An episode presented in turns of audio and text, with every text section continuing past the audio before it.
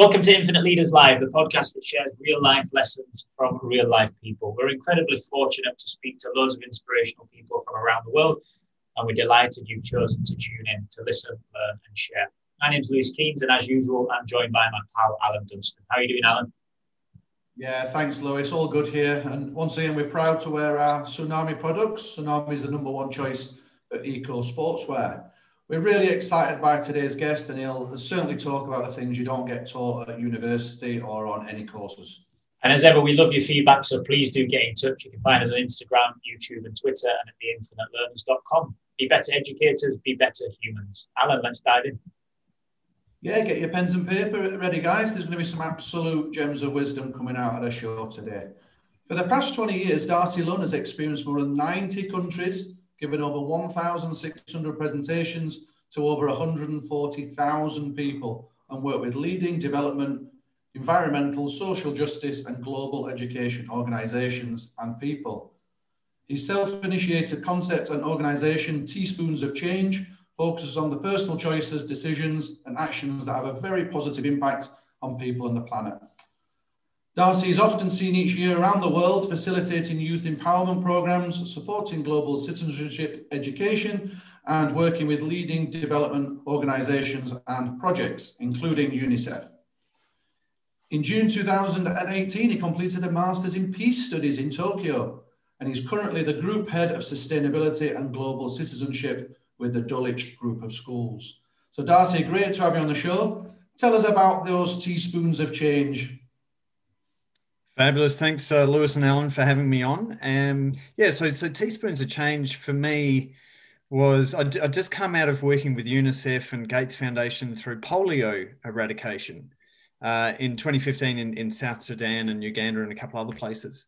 And the polio story is pretty remarkable. You know, polio has gone from 350,000 cases in 1988 to just 32 cases in 2018 and it's it's bumped up just a, a, little bit in the last couple of years with with varying circumstances but look the way you eradicate polio is with two drops so two drops of vaccine over and over and over again billions of times over and that's how we've almost eradicated polio from our world and so what i took away from that is that our small but significant actions matter in the world and so if we can just add up, you know, lots of people working together in their teaspoons of change, their small actions that have a positive impact, I believe that we can make a positive impact in the world.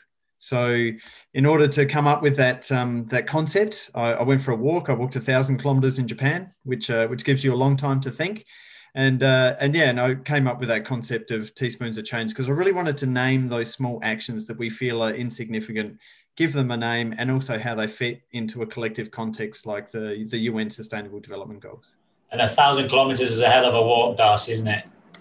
Yeah, it, I ended up getting shin splints and, and had to get on a bike and ride the last 1500. So, yeah, yeah, it was. Top effort. Tell us how you got involved with this in the first place. You mentioned a few things there through your work with UNICEF and polio in, in, in Africa. Tell, rewind for us, take us back to the start and tell us how you got involved with sustainability and with some of the projects that you're now taking on. Yeah, well, I, I kind of always say that my education started the day I finished university.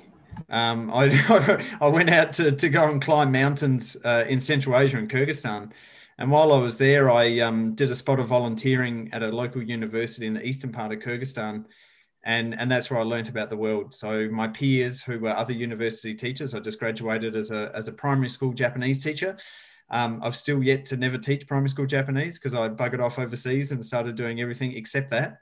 Um, but but I saw that my peers, you know, as university bright, university educated people, as as English teachers, were getting paid forty dollars uh, a month and and so I learned a lot about resilience, resourcefulness, these sorts of things, and I, I just fell in love with volunteering and and trying to work out how the world spins uh, in unequal but uh, different ways, and and what I might be able to do to to uh, to do that. So.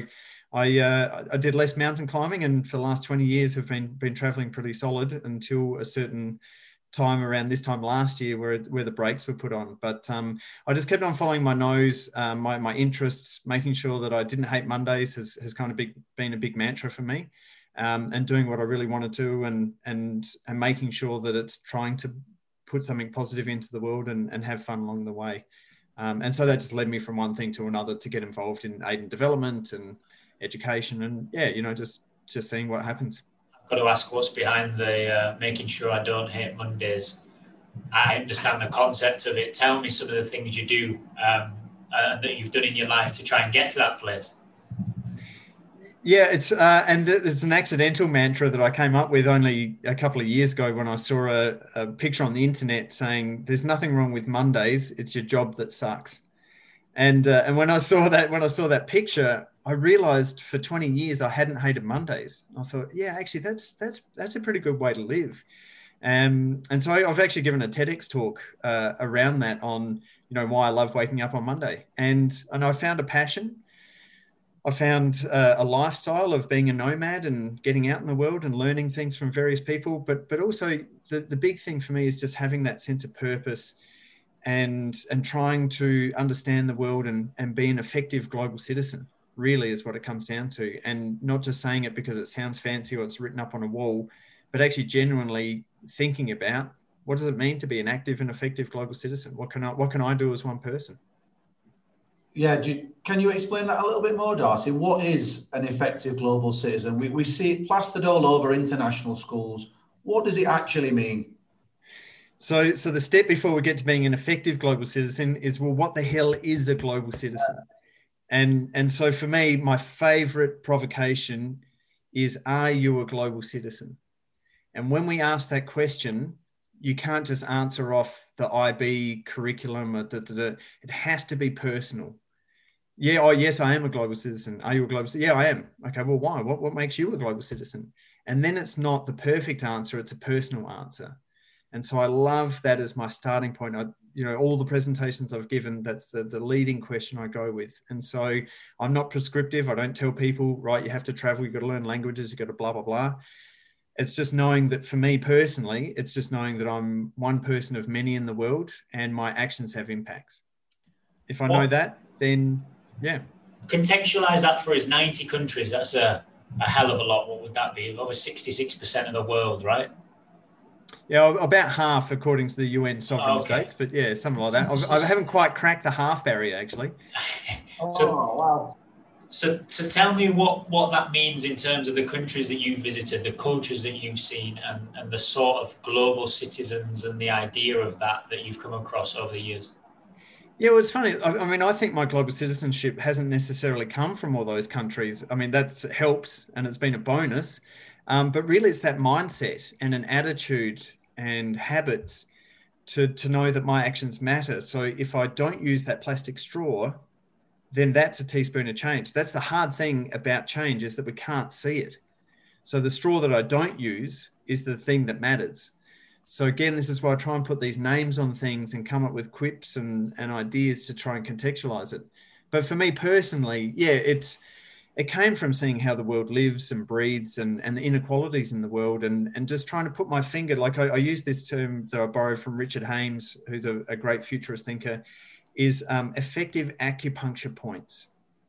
And so as one person, I can't go and save the whole world, but where will I put my little needle of you know my little acupuncture needle to at least just try and have something that has a, a nice flow and effect from that. And and for me, it just happened to be giving presentations. I gave you know crappy, terrible PowerPoint presentations in the in the 2000s, walking or riding my bike, and then it just became a vocation and and stuck to it. And and if you do it for long enough, you end up giving 1600 presentations to lots of people. So yeah.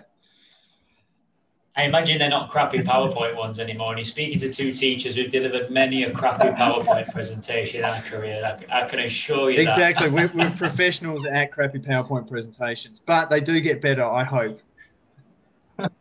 Tell me, I appreciate what you're saying that you don't necessarily have to visit these countries to, to be able to appreciate the impact that you can make. And you can make a positive impact by doing one very deliberate act, if I'm understanding your acupuncture sort of analogy well what did you learn from from visiting those 90 countries what sort of richness of experience did you have that allowed you to contextualize and, and, and, obviously have a passion to do what you're doing yeah that's that's a great question because I, I grew up in rural south australia as you can maybe tell from my beautiful accent um, but I know. as a, as a sports loving kid you know, dedicated to sports day and night, etc. So I, I grew up pretty conventionally, and and so when I stepped out into the world, just all of those social norms or the ones that I had been brought up with completely got got dissipated. Um, and and so to be able to see people living in different ways was that was my thirst. Like I love just seeing, you know, we do so many things which are similar. We all want to be loved. We all want to care about our parents. We all want to, you know, some of those universal things. Um, but there's there's so much difference and diversity and exciting stuff in all of that as well. And so once once I had an eye for being in new places and meeting new people, uh, I just decided to never to never stop. You know, to pinch my skin and and get up and, and go for another day. Um, but yeah, so what I had learned from that is just there are so many different ways to live in the world, and we don't have to. You know, our, our blinkers don't have to be on the one that we were brought up with, but actually we can widen it out and say, well, there's no rules really in life on how I'm meant to to live. And and so once I got those shackles off my shoulders, I was able to free it up a bit and and live the way that I wanted to, as opposed to the way that I should. Yeah, I love that. And obviously, Lewis and I have both travelled a bit, and we've lived overseas for a number of years now. But I, I came from uh, an area Sheffield where there's probably not many passports in in the UK. You're the same in South Australia, but are kids without passports that within the community. How can we bring global citizenship into those communities where they've got no aspiration to, to travel? They're in their community and that's it. That's it for them. What what can we do in those areas? Yeah, it's and for me, I, I, I make sure I go and spend time in those communities because they don't always have access and opportunity to a whole range of different exposure to different things and for me it's not again it's not about traveling overseas or learning languages etc it's it's about being a good person. I mean before when we were talking about being an active and effective global citizen i mean when i work with five year olds it's like well, what does it mean to be a good person? What are the things we might think about? How do we feel? What are the things we might say? And most importantly what are the things that we do? And so as a young kid growing up in the country in australia or, or the uk or wherever you know, we, we did participate. We did help out with sports on the weekend. Um, your neighbor, you know, their cow got loose in the paddock next to yours. So you, you work together to go and put it in there. Like that stuff for me is just as much a global citizen as putting, you know, vaccine drops in the kid's mouth because that's what we need is we all just have to pitch in our little teaspoons of change and, and all of that is commute person by person, community by community, and help the world spin around in a, in a more equal and, and opportunistic way. So it is more about the community. And I think sometimes when you talk about global citizenship, you get the words almost they confuse the person. They think they have to be doing something in a going with Oxfam in Ethiopia or going into Philippines and dealing with uh, typhoon victims. It's not about that, is it? It's about community. Yeah, absolutely. Well, actually, the, the way that I like to break it down, particularly for students, is active citizenship and community participation. And if you're doing those things, that means you're playing an active role. You're being an active and effective global citizen, whilst it not might not be off, you know, tottering around the world. And I'm a bad example for that. Um, mm-hmm. but if you're being an active citizen in your community, that's you're making a difference, and that's that's that's what we need in the world, and that's what lots of people do. So how can we how can we do that, Darcy? How can we provide structures for children to get involved in communities when they might not want to? Yeah, I mean, I, I think it's um, it's it's a cultural sort of thing that we need to set, and not sort of mandating it or telling people what to do or guilt tripping or moral bashing. Like I'm really not into that that approach at all, and it was something that I probably used when I was a bit younger and and feisty, getting annoyed at the world. And so what I've found is is context is key. So if we know that our personal actions fit into a collective context of our family or our classroom or our school or our town, country, and then you get onto these UN Sustainable Development Goals, then it makes the personal um, have so much context around it that you realize, okay, yeah, well, actually, that straw that I don't use is probably not a bad idea. And if I'm one of those billion people in the world who uses a straw, then that's one less straw. So I, for me, context is a really important place to start without the moral bashing and the guilt trips around it. How do we get that context to children? How do we uh, allow children to understand the impact of not using that plastic straw, to, to use the same example as you? Yeah, so so there's lots of different ways. For me, there's lots of ways. I mean, the one of the best things that helped the straw thing happen and reduce that plastic was the video of the straw that was stuck up a a, um, a tortoise's nose, a turtle's nose. Um, that's that's one way, but also it's again, I, I, think it's not being heavy-handed and saying you have to do this and you should do that and da, da, da. It's allowing students to to explore. And so for me, provocations uh, are really important. And so for, for me, global citizenship and sustainability is a, is a lens. In fact, a dual lens. So any time of pretty much any class, PE, music, science, whatever it is, I should be able to at least say, well, what does this look like? This topic, this this um, thing that we're learning. What does this look like in a collective context? If everyone in the world did that, what would that look like? And then the flip side of that is, well, if we're looking at this topic or issue, what does that look like to you as one individual? and what, what would a good choice, a good decision, or a good action look like um, at a personal level? And so I, I, like to, again, it's not about making sure you've got sustainability as a subject and a da, da, da. It's about just throwing in those little, you know, touching points for us to think about expanding our our vision of what we're doing and retracting it back into that personal aspect as well. And that personal aspect, I think, is really important there. And I'm really glad you touched on that just from that first point you made around the turtle excuse me, the turtle being affected by one single straw is one anecdotal story, fluke, anomaly. It could be, of course, we know it's not, but it could be.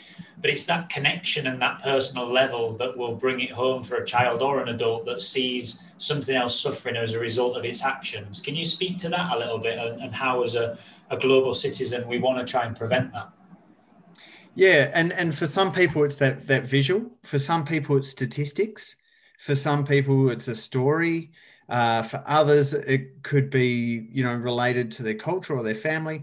So so for me, it's exposure to not necessarily making sure you have heaps of content and have to be keep on throwing it out there, um, but again, just throwing that lens into the ordinary and everyday.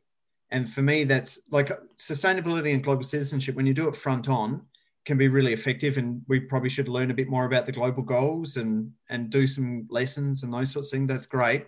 But for me it's also the saturation and touching points around that where it can pop up in unusual places. So if we're doing i do this a lot with um with sports and pe is if we're playing a game of basketball where did the basketball come from? What's it made from? Who made it? Um, what about our uniforms? Is this you know is this a tsunami shirt? And it's made from plastic bottles hanging. What the hell how does that work? Who are the people that put it together? Where do they you know have you heard have we heard of circular economies? Are we wearing something that a child's made that will never go to school? We shouldn't be doing that if we're learning pe at school. So and again it's it's not the moral bashing stuff. It's just the it's just the quizzing and the way to try and expand our brains. So we don't have to travel overseas but we do need to travel in our brains to open those layers up but they're the acupuncture points that you talk about, aren't they? The fact that as a child, well, I'm not going to use that straw because I saw the picture of the turtle and that's my own decision and I'm helping.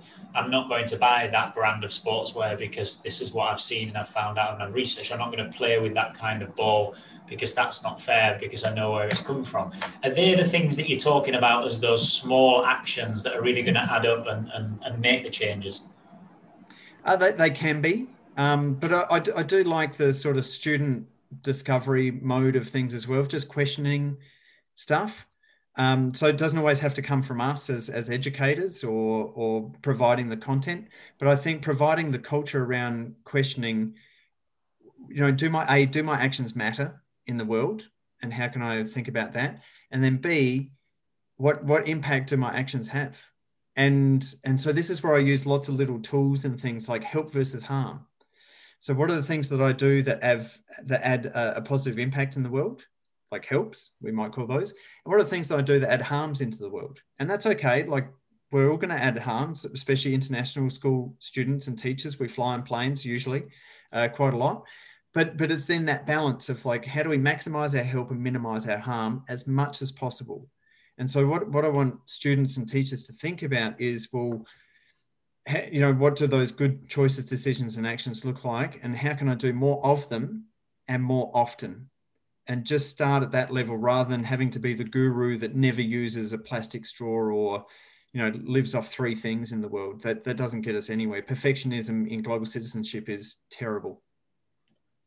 Yeah you, you just resonated completely with me with there darcy. When my daughter we we went to borneo and we saw the we saw the orangutans there and, and the palm oil plantations that have sort of took over the the beautiful jungle that's there and she made a distinct decision then to, to not have any products that involve palm oil.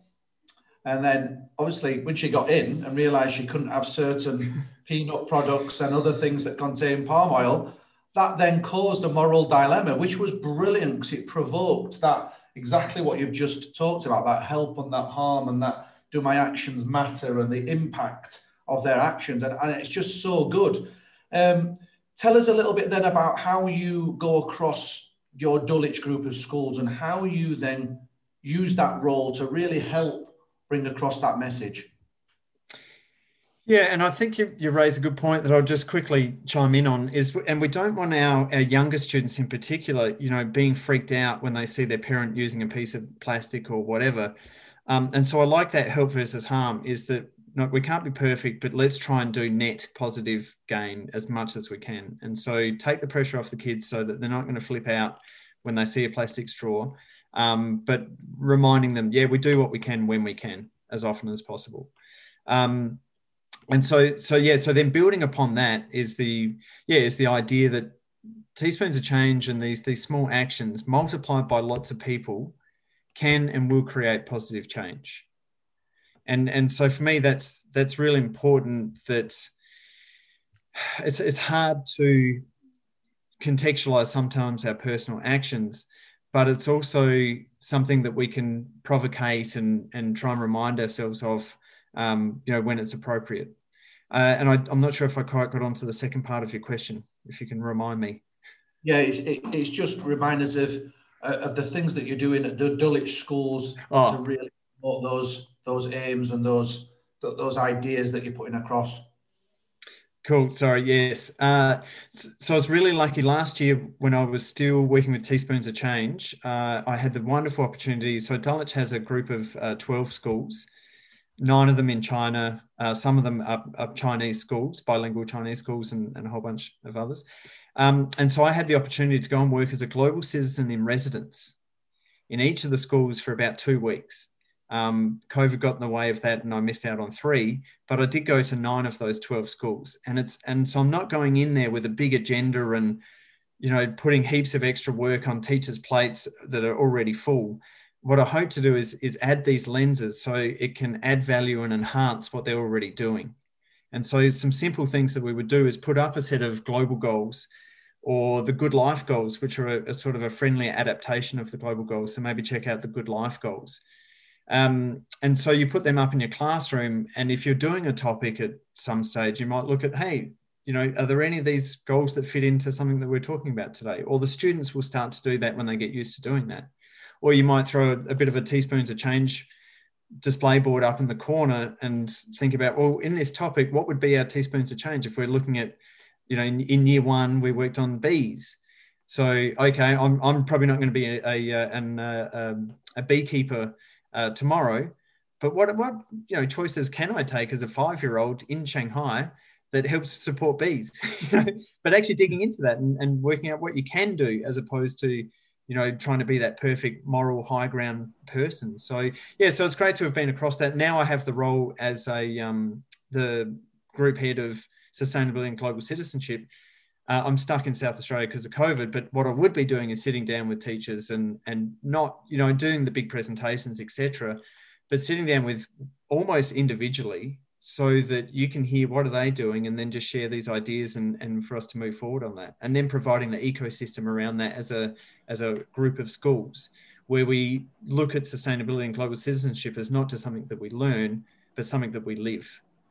And and then how that might manifest itself and, and have those kind of conversations. So how, how does that link then darcy to this idea of uh, having a sort of net positive life? I really like that idea of, of making your life net positive whether it's sustainability. I, I think it's also directly transferable to your diet or relationships or the progress that you're making as a person or a professional. I think that's really nice. I'll take that away personally. But that net positive idea, how do you translate that to teachers? How do you translate that and make that real to the children? I know you've talked about these acupuncture points and doing things that the children are in control of and making those tiny sort of changes. How do you measure or see the impact of that? Yeah, it's a great question, and and I suppose first of all, it's just imagery. So I do actually have a set of scales that I throw up on on my crappy powerpoints that um, that sort of that do show that, and actually get the students or teachers to list down, you know, depending on your topic or what you might be focusing on, what are the the helps that we're already doing, and try and recognize those. Because I, I think everyone sort of thinks they're starting from scratch when you're trying to do global citizenship and sustainability, but let's recognize what we're already doing um, and then let's recognize what maybe what we're not doing or we're doing that is harmful. And again, it comes back to trying to maximize those helps and minimize those harms. So the visual representation of that is, is quite useful. But also, what it does is it helps you quantify and qualify. You know, not, not all teaspoons of change are equal. So reducing, you know, having a bit more of a um, plant-based diet is probably going to be bigger than than reducing a plastic straw. It doesn't mean that we don't use the plastic straw. It's then we start to get into the complexity, kind of the 201 version of global citizenship, of where we're looking at the depth and the impact of our teaspoons of change. So I think the help versus harm thing is a great place to start, but a terrible place to stop and, and trying to build upon these concepts and ideas as we go along. You touched on it just there about aeroplanes. Um, and you, you, touched on it earlier. Uh, sorry, you touched on it just there about diet, and you touched on earlier aeroplanes. And I know Harari, the author of *Sapiens* and a few other incredible books, talks a lot about those being the biggest impacts upon climate change and upon sustainability. Can you talk to us about that a little bit and what your maybe your personal opinion is on diets and, and aeroplanes as such? I know aeroplanes are pretty much out of the question for the vast majority of us anyway. That's massively affecting our diet, as is this lockdown situation. But can you speak to that for a few minutes? Yeah, and and you know this is hard for me to speak to because it's the the aeroplane in the room for me. You know, I I I live in a self-sufficient tiny house. Unfortunately, tonight I'm at my mum's place because it's like 38 degrees and it, it, does get too hot in there. But usually, I'm you know here in South Australia, I've got a little tiny house that's off the grid, built with you know, as a community group and solar and rainwater capture and compost all that kind of stuff. But I fly in planes, and so my my carbon footprint is is pretty huge compared to my mother, for example, who who has a car like I don't have a car and she lives in a normal house, but she doesn't fly internationally, you know, all around the world all the time. But so for me, again, I come back to actually help versus harm. If I'm getting on that plane to go and have conversations around sustainability, teaspoons of change, global citizenship, da, da, da, um, you know, it's, it's hard to quantify exactly, but hopefully I'm doing it so that these conversations have a net positive impact it's pretty rare that I'll get on a plane just for a jolly to to go somewhere because I know that that is that's quite a heavy harm, and I'm going to have to counterbalance that in some way. Um, and it's not perfect science, and we do what we can. And I certainly fly less, and I offset my carbon footprint and da da da. But um, but yeah, it's sort of at the end of the day, I do have to think about well, what are the what are the more significant choices, decisions, and actions I can take, and just do the research and find out. You know, Drawdown is for me is the number one place to go for looking at actions that help mitigate climate change. And there's your so sort of there's your there's your sort of palm oil um, moral dilemma, like uh, Alan's Alan's daughter has, then, isn't it? And I, I really like how you speak so candidly around the fact that you know you're not perfect. You, you really want sustainability to be on people's agenda, but it, it isn't about trying to be a perfect citizen and and live and breathe everything you're doing without fault and then point the finger at people are because maybe, maybe I'm, I'm, I'm making assumptions or generalizing but sometimes around sustainability there is a sort of preciousness of pointing the finger and of saying well you're not allowed to do that that's bad for the environment you shouldn't be doing this do, do you find yeah. that as well Oh, and, and actually, the funny thing for me is um, I prefer to stay with hosts rather than hotels when I go and visit schools, which sort of freaks some people out.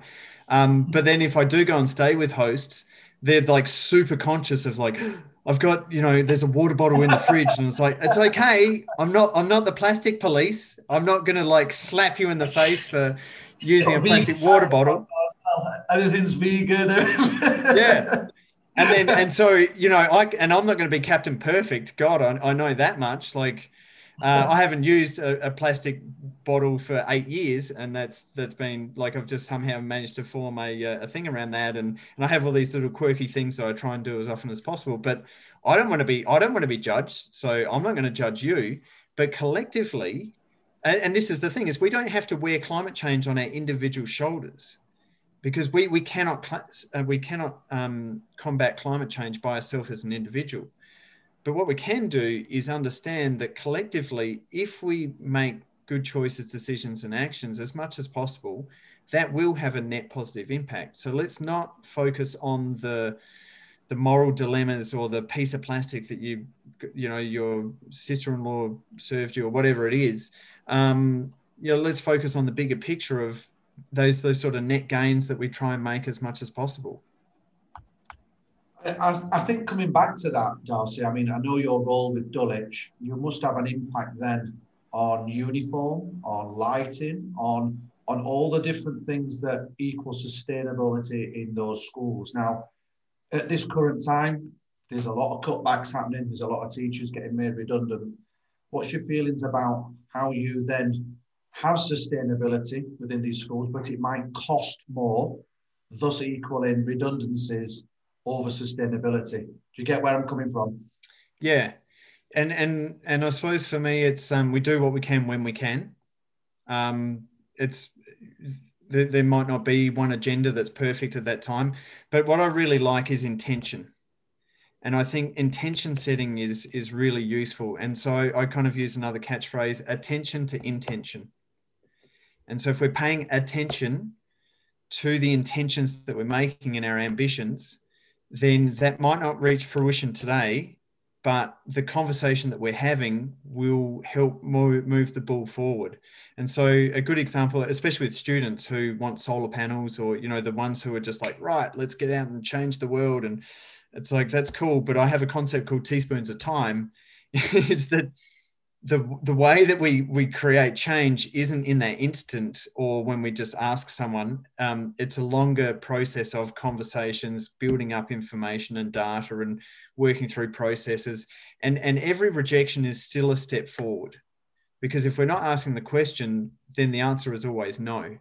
And so if we ask the question even if the answer is no then someone's had to think about it somewhere so so in the climate of today like you're saying and there, there could be cutbacks and those sorts of things it might not be the time to, to push the button full throttle.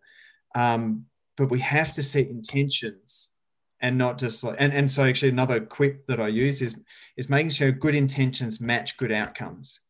And that's really hard to do, but it's, it's good to have that, that lens on those intentions, set the intentions, have the lens on them. And at some stage, if we, if you're not being accountable to those intentions, then you kind of are taking the piss of saying it or putting it up on your wall or whatever. So, you know, it can't just be something that we do or want to do. It has to be a part of who we are, that, that identity piece. And doing things in the right way. As much as possible. Yeah. There's, a, there's a, friend of ours, a mutual friend of all of ours, um, uh, Andrew Chambers at, at Tsunami. Um, and he, he has a, a, great one that he's, he's chatted to us about a lot of the time, mainly when we're trying to demand kit really quickly and we want and, and, and we want it really cheap. And he says, listen, he says, he says, I'll do you a deal. You can have cheap, fast, and good, but you can only have two of those three things at any one time. Which two do you want me to do for you? Yeah, exactly. And and and my my feeling, sorry to sort of cut you off there, was um uh is that yeah, if if we start to make those decisions, then they're not uh, the the they then sorry they become the normal way of seeing and doing things, and that that's what I tried to do is create those social constructs so that you know trying to buy something cheap and fast just isn't isn't a viable option because we can't do that because we're a school and we don't want to be dressing our kids in clothing made by kids. So yeah, so at some stage we do have to set those intentions, set the bar, and make sure that we're feeding into them. And how important, Darcy, there is is getting parent buy-in because the kids will buy in because they've grown up in that, but the parents putting their hand in their pocket when they're getting charged, I don't know, 50 US dollars for a, for a PE, PE shirt, and they think, well, I can get that for 30 US dollars, and it's from child labor, sometimes the business side of that, that parent will want the cheaper product. How do we, how do we engage those guys?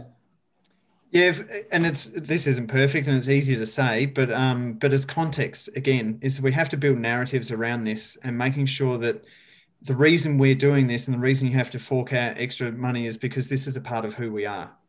We, yeah. we, we, we can't like this is a part of our identity and our culture, our DNA. And, and so if we're not doing this, then, then what precedent are we setting for our kids? And we want to be supporting good people doing good things. And so this isn't just like 20, you know, quiet extra or whatever it is.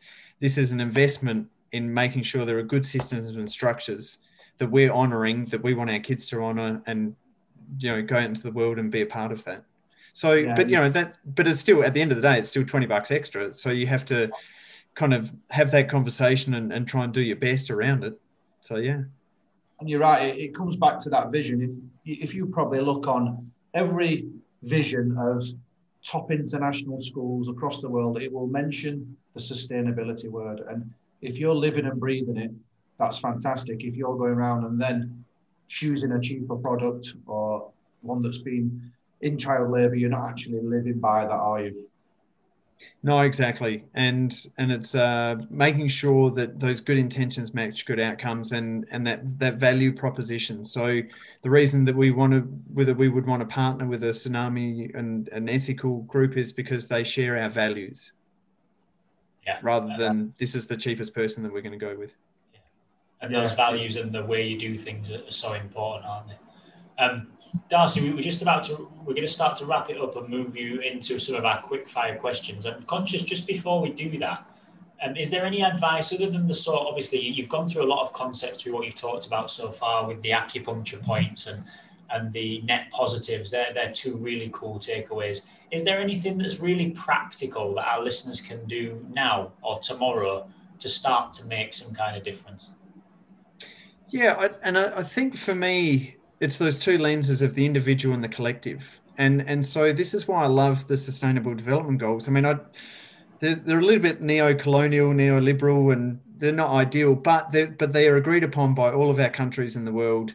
Uh, they exist. They're a pretty good blueprint. So I think if we can familiar ourselves with the global goals, and there's 17 there, and they're a bit daunting, but I, but I think if we know that that collective context exists and we can bring that into our everyday life, that that's where I like the SDGs and the global goals is that that they do provide a framework for our individual actions to fit into a collective context.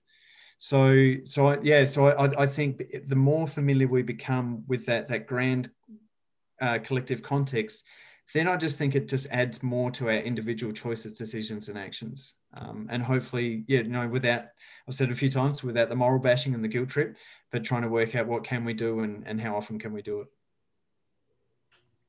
Good stuff. Great things. So we'll, crack on with our quick fire questions. This is this is my favourite one, Darcy. You're going out for a meal. Uh, what three leaders, dead or alive, would you like to go out and share that meal with? uh, so my, one of my favourite mentors is a musician who's still alive. His name is Michael Franti. Uh, from Spearhead, and he's kind of provided like the soundtrack for my life. Uh, the earlier days when we were angry and you know bring down the system, to to now of just like let's hug people and well maybe not in covid times but uh you know let's share share the love around and and be nice and be happy. You know what does that look like? So so michael franti uh, is is one that comes to mind for sure. Um, Leymah Gbowee, who I, I got to work with, she's a Nobel Peace Laureate from Liberia and is just has the best moral compass of, of anyone I've ever met and and is out there in the world and, and just projects this wonderful energy of, of trying to make good choices, decisions and decisions and actions. So, so check out Leymah Gbowee She's, she's uh, fantastic. And a third. Any relation to David Bowie? right. And, and her name is spelled very different. So if you're trying to look up Leymah Gbowee uh, and I'm a terrible speller, it starts with a, her last name, Gbowee starts with a G. So, oh good good luck with that one. Yeah, I'm sure my ignorance there, I would have never found her. uh, number three, oh, like I, I just think I'd still have too much sports bogan in me. It would be like a mountaineer or a, a professional cricketer. Yeah, I'd have to go. I'd have to go for sports. yeah, there's a there's a, a great guy on there that the high performance podcast with Jake Humphrey and, and Damian Hughes who's climbed 14 of the highest yeah. peaks. He's done it in he's done it in seven months and not seven years. It was like incredible. Nims is called. He was a is a Gurkha, British Army Gurkha from Nepal, and it, it's worth. His book is super, by the way, amazing, inspirational book, particularly for mountaineers like yourself. Well, I'll, I'll bring him to dinner as my third guest. Perfect. Oh, brilliant. I'll put it down. if um, if you could broadcast a message to everybody in the world, Darcy, and, and, and share one one sentence or one short statement, what would you say? Well, I've, I've already said it, but I'll say it again. Small actions multiplied by lots of people equals big change. And and I suppose on a personal front, um, the the kind of waking up on Monday idea is that we can't have everything in the world. Um, oh, I've buggered it up now. we sorry, we can have everything in the world as long as we don't want everything. Oh, like it. So, I like it. That's one that. of my favourites. Really nice. And then the, the last one, Darcy, we'll, we'll finish on this one. Tell us about what your real core values are. What what defines you? Um, yeah, I, I, values I always struggle with a bit more than virtues. I kind of like virtues, but um, on, so for me, virtues okay, so, so, virtues for me are sort of the lived out part of, of values, and I, I, I don't know. I suppose my, my values and virtues are around um, humanity and humility so I, I, think that a combination of humility and humanity for me has worked beautifully. So pretend that I don't know anything about the world, or I don't have to pretend too hard to do that. have the humility so I can listen and, and have reciprocity with other people and then share, you know, connect with that, that, that person on a humanitarian level. And that provides a lot of gold in my life. Yeah. Really That's really cool really nice. Another another mantra to take away to live to. There's a there's a few of those through this. There are there's lots of different takeaways for our listeners, and, and certainly some that I know I'll take away. Um, just before we finish, Darcy, can you tell us where our listeners can learn more about you, or, or share some of the work or some of the social media handles you have? Sure. I mean, on a teaspoons of change front, that's all pretty self-explanatory. The the website's okay. I mean, I'm not giving teaspoons of change presentations around the world to, to schools at the moment. Um, I actually do have a job, uh, a real job at the moment. Um, but yeah, you'll find teaspoons of change on, on Facebook, Twitter, I'm a bit slack, uh, LinkedIn, um, just through my name, Darcy Lunn. Um, I'm usually putting up some content up there, so people might want to check that out. And then, and then with Dulwich, we're sort of still building a whole bunch of stuff, but but we're making, we're, we're planning on some pretty big waves uh, in the sustainability and global citizenship space uh, at Dulwich. So, so keep an eye on on the the Dulwich LinkedIn pages as well over time. Yeah, we will do, and we wish you the best of luck on that journey, Darcy. Thanks, gentlemen. It's been been fabulous to spend an evening uh, with you. So, uh, yeah, wishing the best to all of you and your listeners. Top man, guys! Uh, a big thank you to Darcy Lunn, and you know that you can find more from us at theinfinitelearners.com. We're also on YouTube, IGTV, and Twitter. Uh, give us a search, click like, subscribe, all those gimmicky things that you can do, anything and everything to try and get um, our message out and to share some of the inspirational stories that our guests are sharing with us, such as Darcy's today. Really enjoyed our time together, Darcy. Thank you. Um, and we'll see everybody again soon. Bye bye.